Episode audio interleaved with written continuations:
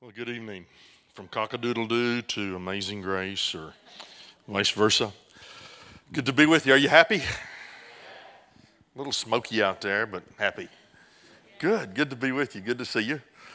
Uh, this is my fourth week on a long run. Got a few more after you, but it is always good to be here with you guys. We came from dismal Spain where it was nearly one hundred degrees. Sunny.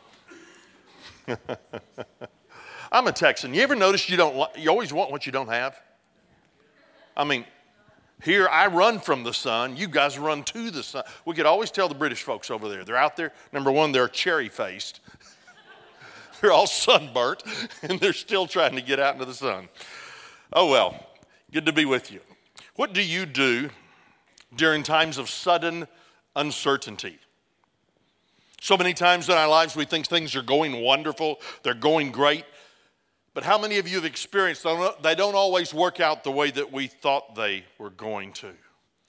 And then unexpectedly, something happens. Something shocking happens. And all of a sudden, we find ourselves in a place where we're not too sure how we're going to handle things. It's a place that if we don't make the right decisions within that window of time, we could completely derail our lives. It's as, as though events occur and we're so shocked we're almost paralyzed in the decision-making process. And it's at that time that in the spirit realm, wars are taking place. During these times of sudden uncertainty, there's a battle for your heart. How many of you know you always have two choices? You can either pull away from love during those difficult times, or you can press into love. But during the times that we feel so vulnerable, so numb, so stunned, it's difficult. There's a war where fear tries to derail you, to take you out of the path that you were created to live successfully. Fear says that shame and discouragement and anxiety are an option. When life's events are unexpected and you feel this stupor and the shock of what has just happened, at what someone has done, at this unexpected event in your life, pain rises, and during those moments of pain, we are critically vulnerable. Our future emotions, our spiritual health is waiting to attach our lives, excuse me, to attack our lives through our decisions. It's not as though that we're powerless, but who do you choose to partner with? It's as though we seem unaware of the impact of our decisions during these times. Choosing poorly is going to move us in a direction where we will leave our identity, where we will leave the path that God has called us to, where we'll begin to do things that we don't need to be doing, believing things that God really has not said. During these suddenly critical times. Now, how many of you have experienced what I'm talking about? I'm not just spitting in the wind. It's real to you. You know what it's like to go numb because something has just happened in your life that you totally were unaware of, unwaiting, not expecting, and it blindsides you. I want to use two examples tonight, and I want to talk to you just for a little bit about that. And the title of my talk is Forgiving from the Heart. How many of you know sometimes you've heard people say, forgive me, sorry, sorry, forgive me. And you know good and well it didn't really come from the heart. All right, I'm going to begin with one of our favorite of all Bible characters, Absalom. Let's hear it for Absalom. There you go. You, you know, that's the same response most people have everywhere. I wish I had time, but I, I'm going to take just enough time to show you, hopefully by the time I'm through, that you'll have a cheer on for Absalom. And you'll realize not everything is as it seems. Do you know what the word Absalom means? It means literally, my father is peace. That's a weird name, isn't it? Something happened in, in, in Absalom's life that caused him to completely leave his track. Completely leave his track of destiny, completely leave his track of identity, of peace. And he lives in this absolute bitter, chaos, murdering heart full of betrayal because of how he handled one situation earlier in his life during times of painful uncertainty. Let me set the stage. He's a younger man. He has an older brother named Amnon who seduces and rapes his own sister, who happens to be Absalom's sister, Tamar. Now, now we need to remember that they all had one father, it's David, but they had multiple mothers, so we're dealing with half-sisters and half-brothers. Throughout history, have you ever noticed how dire consequences fall into families when families are consumed with resentment and bitterness? Absalom goes to his father David, tells him what has happened. The Bible says David gets very angry, but does absolutely nothing. He does not address this injustice in his own household. So Absalom takes upon himself to find justice, to create justice. So he murders his brother Amnon. In fact, actually, he tells one of his servants to do it, which is the very family-est thing you want to do. Don't do it yourself. Get one of your relatives to do it. The only wound that carries more pain than a personal offense is a wound that is the result of someone hurting someone you love. Now, y'all remember when I take a step back and I stop, it's not because I don't know what to say. It's because that was really, really important. You need to kind of take a bath in that. You need to remember it. The pain of taking up an offense on behalf of another is a critical, deep wound. So Absalom takes up an offense on behalf of his sister Tamar. Bitterness and contempt fills his heart, and, and, and bitterness begins to pour all through the family of Absalom. When bitterness is released into a family line, it begins to rot that family to the core. It destroys the peace and the joy and the hope, and Absalom then exiles himself from his family because he fears his father's repercussions, and he goes and lives under another king's kingdom. He just simply trades fathers. He trades kingdoms as he lives disconnected from his father. Finally, his father's personal assistant, the P A Job, gets involved and begins to get agitated for reconciliation. He coerces Dave to welcome Absalom back. And in that reception, King David forgives Absalom.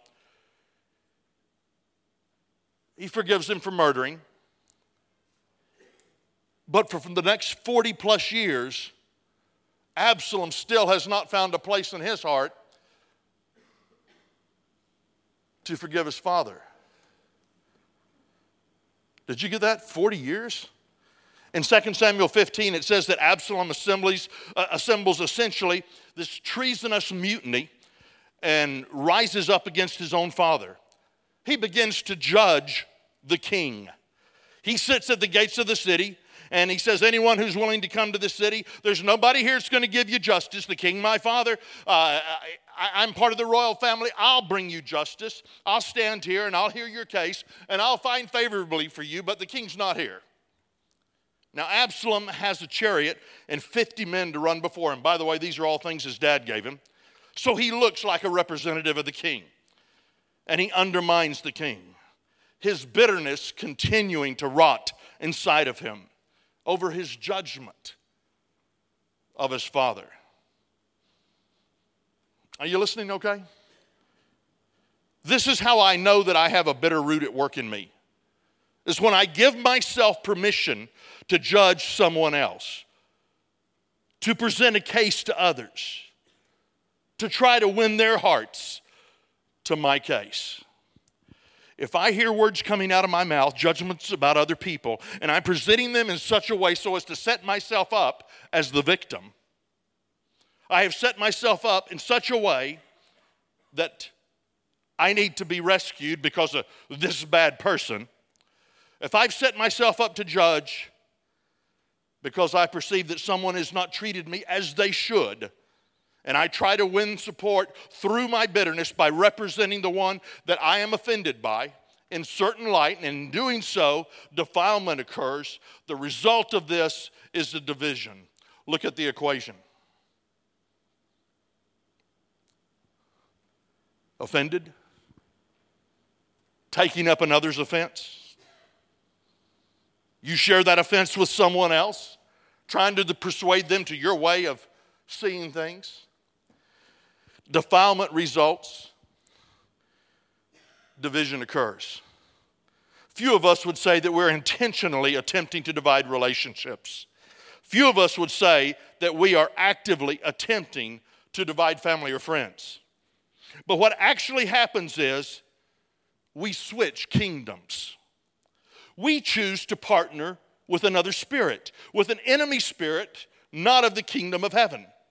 And the fruit is that I justify my actions by placing our focus on the wrong, uh, wrong another has done. When we don't allow mercy to disconnect us from our past, then bitterness comes in and divides.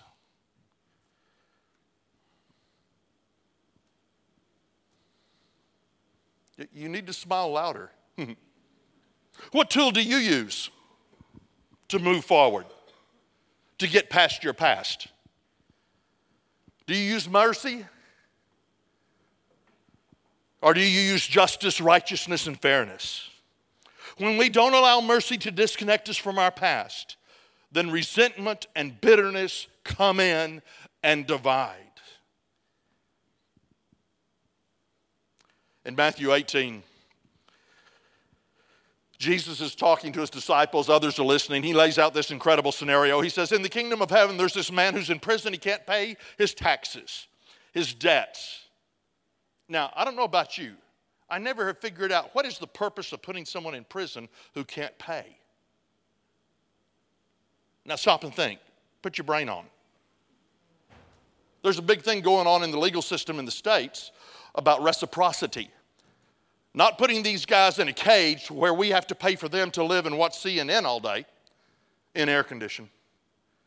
But rather put them out to work and take the monies that they're making from what they're working to make reparations to those that they've stolen or taken from. Now, doesn't that make sense to you? Oh, well, not running for governor here. It's okay. King extends mercy to this man in the scriptures. He says, you're forgiven one billion pounds. So the man does the happy dance and he goes down the street and he sees this guy who owes him ten pounds. And he takes him by the throat and begins to strangle him, telling him, I want my ten pounds back. One of the king's servants sees it, runs back to the king and tells him, you know that guy you just let out? He's choking out people for ten bucks. The Message Bible, it says it this way. The king summoned the man and said, you evil servant, I forgave you your entire debt. You, when you begged me for mercy, shouldn't you be compelled to be merciful to your servant as who asked for mercy from you? It says the king was furious. The Message says he put the screws to the man until he paid back the entire debt. And that's exactly what my heavenly Father, he says, is going to do to you if you don't forgive unconditionally anyone who asks you for mercy. Do you hear that? God put the screws to you. Most of the other translation says he'll turn you over to the tormentors. I mean, that actually seems worse. All right, time for true confessions. Think about it for a moment without raising your hand. How many of you have walked in unforgiveness? Right. Now you have the steady drip of toxins in your life. You're now on a poison trip that not only saturates your mind, but it'll also saturate your spirit and your body. Did you know that eighty percent of the people in hospitals today are in hospitals due to anxiety-related illnesses? Do you understand that the tormentors, they access you through your partnership with fear and anxiety and punishment? And it's in the midst of these situations that cause great pain, there's two desires that rise up within us. One desire is for justice. The other desire is towards reconciliation. And in the pain, we feel numb many times to the voice of the Spirit. And that's where we make bad decisions. A decision that would connect us to fear and anxiety. A decision that connects us to judgment. A judgment because it's just not fair. It's just not right. But the lurking result of judgment is it will have an ugly effect on the person who made it. It has an effect on your relationships, on your health, on your finances. And, and it's just amazing working with people who are finally really ready to deal with their issues. They come to me for help. Did you know ninety-nine percent of inner healing begins with the discovery and the ownership of who you need to forgive? Are y'all okay? Hmm. Okay. Who do you need to forgive? I mean, how can we stand as a representative of the King and his kingdom while we are festering with bitterness, while we have given ourselves permission to represent another kingdom with our resentment, all the while we have on our kingdom of heaven clothes? Hallelujah. Hmm. Just like Absalom. Are y'all getting this okay? Okay, that's my first example. Now let me flip-flop. Let me go to another example. That kind of gives us a, a reality check of what could be going on inside of us. Let me give you a reality check of what God wants going on inside of us. In Genesis forty-two through forty-five, Joseph, I like Joseph, he has this situation with his brothers. They've schemed to kill him. They intend to get rid of, it says, the favored one amongst them. Have you ever noticed how favor stirs up the kingdom of darkness? When there's someone in your midst who has favor, if you do not cultivate love, you will be taken prisoner. When you have favor in your midst, if you don't, as Danny Silk says, keep your love on, this favor will become a point of division for you. You'll become envious and greedy and punishing, and eventually you'll even desire to destroy them. You want to destroy the favored one. So Joseph finds himself in this very situation with his own family. His brothers are angry and jealous, so they decide to throw him into a pit. You know the story. But that wasn't good enough, so they decide to sell him to some slave merchants from Egypt. Now, if you haven't read that story, it's really a good read. Because of his favor, he climbs the ranks in the palace of Pharaoh. And he's now governor, overseer of all the food storehouses for Pharaoh. His brothers come to see him during a time of famine, seeking to buy some food for the family. They're vulnerable. They're vulnerable. Joseph is powerful. He has authority to punish them. He has authority to even end their lives, to destroy them. They come into Joseph's presence. They don't know it's Joseph, but he knew it was them. He remembers everything that they did to him. And all the while, they have no idea who they're dealing with. Joseph's, Joseph's entire court has no idea what his brothers did. Now watch what Joseph does. If you're a note taker, you need to be writing this down. Joseph protects his offenders. With his mouth, he doesn't even speak anything to anybody. When he sees his brothers, he's choking back the tears. I mean, it's not because he's bust, busted up over what they've done to him. It's because he's so busted up over being hopeful for reconciliation. He's hopeful that this thing is going to work out for good. The pain of his separation has been so intense, he has to go into another room to weep. In wisdom, he conducts a reconciliation. The brothers are standing in front of him. He finally reveals his identity. It's me, guys. Guys, it's me. I have to believe he called every one of them by name. It's your brother Joseph. Come here, take a look. And he welcomes those who caused great pain in his life. Joseph moves more than halfway the distance across the room towards his brothers. Now it's their turn. But the brothers haven't really repented. They're still in shock. Can't believe this is really Joseph. And in a very Christ-like way, he moves all the way across the room and says, come here. Now Joseph's favor has brought him into a place, a room of power. He's powerful. But he uses his power to choose for mercy, not justice. He uses his power to love, not to despise. He uses his power to reconcile, not divide. He uses his power to bless, not to curse. He cherishes his brothers. The evidence that I have attached to mercy, the evidence of my forgiveness, is my willingness to bless and cherish the offender. This is the evidence that I have forgiven unconditionally. When I have forgiven, mercy causes me to move towards another, not to run away from them. I hope you're getting this. Not to hide. Mercy moves me towards another with honor, and this honor creates a place for reconciliation to happen. How many of you know that the family is such an excellent place to get hurt? I don't know why it's so prevalent. I don't know why it's so popular, but it is. It's popular to have offense with my own family. It's popular to be offended by people that you've chosen to have a relationship with. So when we look at the story of Joseph, we think, I, you know, I wish I could be like that. I mean, it seems so easy. I mean, Joseph is really so powerful on the spot. I mean, why would you not forgive if you're the most powerful person around?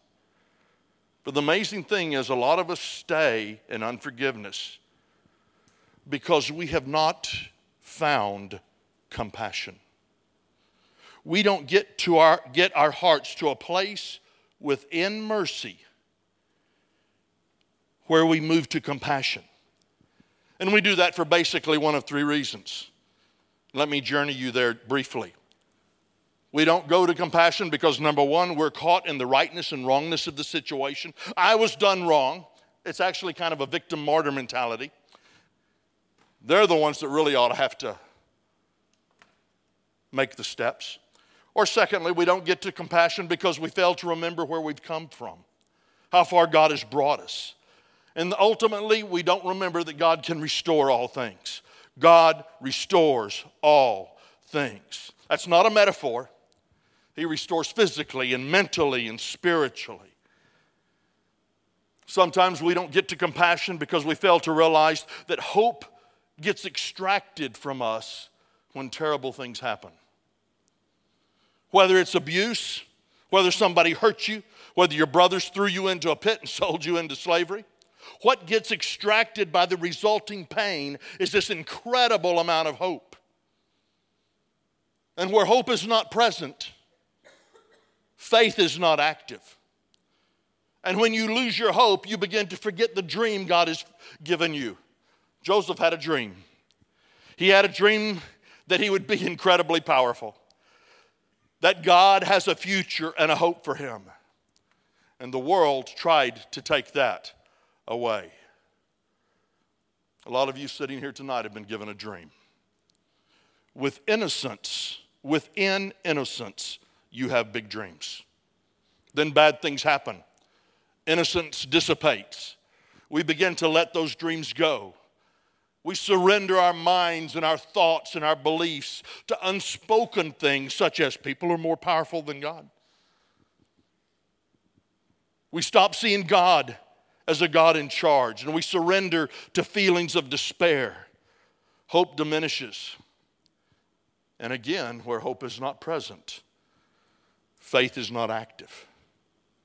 But we try to do the Christian thing. We try to forgive. I lay it at the foot of the cross. Hmm. And we go through the actions, but the truth is, until we actually believe, like Joseph did, that no one can steal something from me that God cannot replace. Did you get that? That no one gets to choose my life, that God ultimately has an answer for the situation I am in. Until we believe like that, it's just actions. By the way, these are all statements of faith, of faith that is in action, where hope is in pre- where hope is present, where our conscious focus is not on the person, circumstance, or event, but upon the bigness and the faithfulness of God rather than the railing of men. I remember several years ago going through a terrible time. I remember sitting on my bed. I was angry. I felt I'd been robbed. I started talking to God, and God said this very clearly. There is no restoration with a heart focused on justice. How many of you realize that's kind of a slap? When you feel you're the one that's been done wrong. Because I had focused on justice and righteousness, I wanted revenge. By the way, revenge is just another name for the desire produced by a wounded heart that is focused on justice.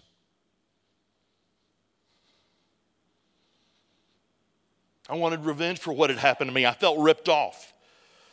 So I started to argue with God, okay, God, where's the justice? And he started to show me and to bring peace that passes all understanding. Not a peace like walking around in some euphoria like nothing's wrong, but a peace that comes when we actually need it. I actually worked with God to get to a place where I understood the answer isn't retaliation. There is no comfort in retaliation. There's also no comfort in holding on to things, because those things you hold on to will become bitterness and they'll eat your insides. So what do you do? I'd go on runs, walks day after day, asking God to take away the feelings of anger. Remember, if you keep knocking, the door's eventually going to open. And I kept knocking on the door, and I believed, and I found hope again. I found my dream again. Now understand, the pain had not completely disappeared. I believed that my future was going to be what he said it was, regardless of the circumstances around me. Are y'all okay with that? I was doing some counseling in Arizona. Had this twenty-year-old kid in the office there because he'd lost his wife to an affair. When I asked him about his earliest childhood memories, he said his earliest memories were of his dad tying his brother to a tree and beating him with a rubber hose. And he couldn't feel anything except anger. And he had locked up this emotion. So I had him close his eyes and, and tell his dad in that moment, in that room, in that office, how he felt about that. How many of you know that wasn't very pretty? It wasn't a well, Dad, kumbaya, I forgive you. What an awesome life. It was angry. It was vile. I encouraged him to tell the truth about what he really felt inside. Now, he's not hurting his dad. His dad's gone. He's telling me. And he eventually, he gets all of this out. It took a time. He was crying. He's saying things I'm not going to repeat. But there was about a fifteen-minute segment there that he poured out the, de- the depths of his heart. When all was done, when he was exhausted, I said to him, I want you to repeat this prayer after me, David. Holy Spirit, will you come and show me how you see my dad? Remember, this is a kid who just got through verbally abusing his dad without his dad knowing it. And now he's praying, please, God, show me how you see my dad. I've done this hundreds of times since, and it's always been a beauty to watch. The Holy Spirit showed him what the Holy Spirit showed him. I said, Dave, what do you see? And he said, the Holy Spirit showed me my dad as a baby. I said, what does that mean to you? He responded, my dad did not have the ability to take care of me. Now, that does not make what happened to his brother being tied, beaten with a hose. It does not make that right. But for a second, David stepped into his dad's shoes and saw him through God's eyes and felt compassion that God had for him. And from that place, from that place, what place? Compassion that's found within the middle of mercy. From that place, he started to forgive. How many of you know that's genuine? He was able to release his feelings. He was able to say, I hate you. Which he really didn't hate his dad. But that's what happens to suppressed emotions. They're difficult to articulate. They just explode when they come out. And at the end of that, he walked out of that office with an understanding and a desire for reconciliation with his dad. Now, he may never get to a safe place to where he can actually have that transaction with his dad. But when he realized that his dad had not stolen his future, when he realized his dad cannot control him, when he began to reclaim hope, then faith began to work. And when faith began to work, it reattached his dream and reattached his identity and his destiny. So tonight, guys, I want to encourage you. You have to get real for this to work. Otherwise, it's just another little talk. You file it away in, in your uh, audio collection.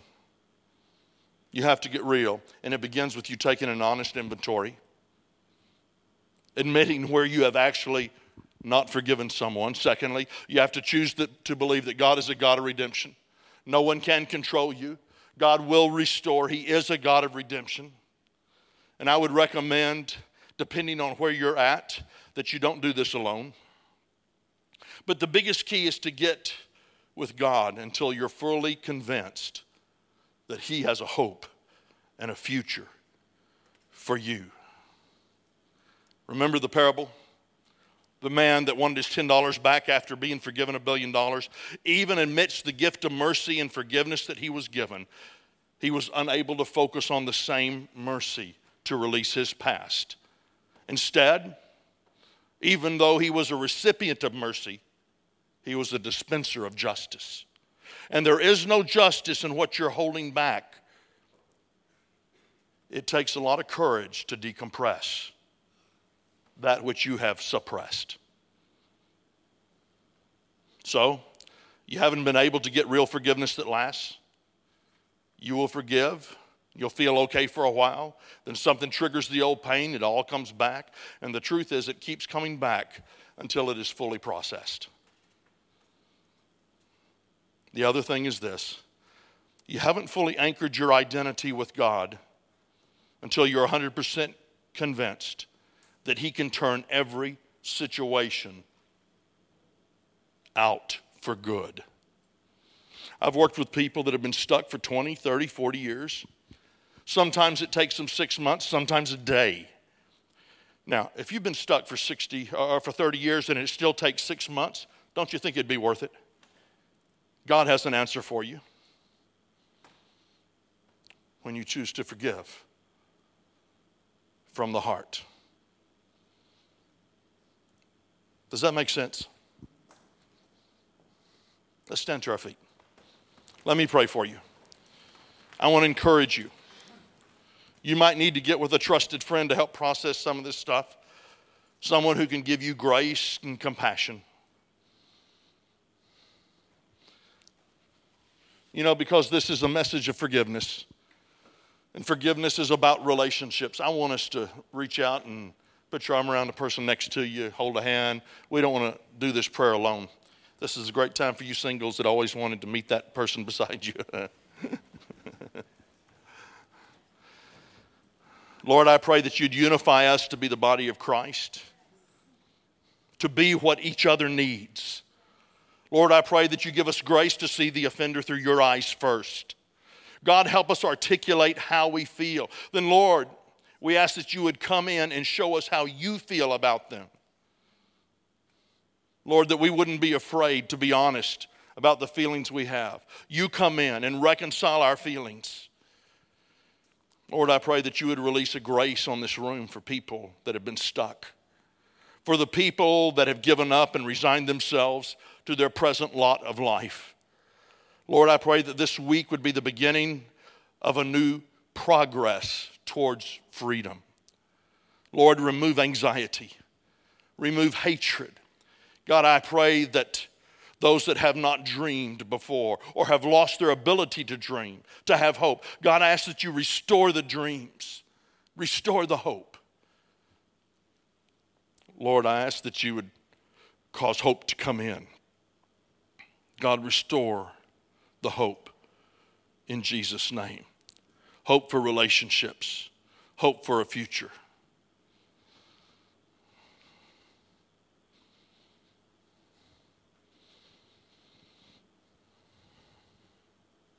Father, I see all kinds of people whose inheritance has been held back, unable to get it. Gifts, dreams, hopes blocked, held back, in prison because of anger and bitterness, not able to see them.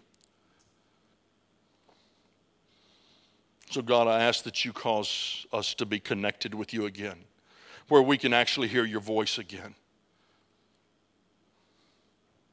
God, I ask that you cut through our own need for justice, for judgments, for fairness in such a powerful way. Fill this place with such a truth and assurance of love and grace and mercy.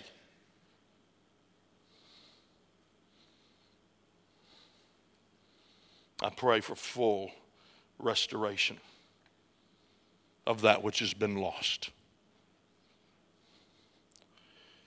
In Jesus' name. And all the people said, yes. Yay and amen. Are you okay? Yes. All right. God bless you, Chris.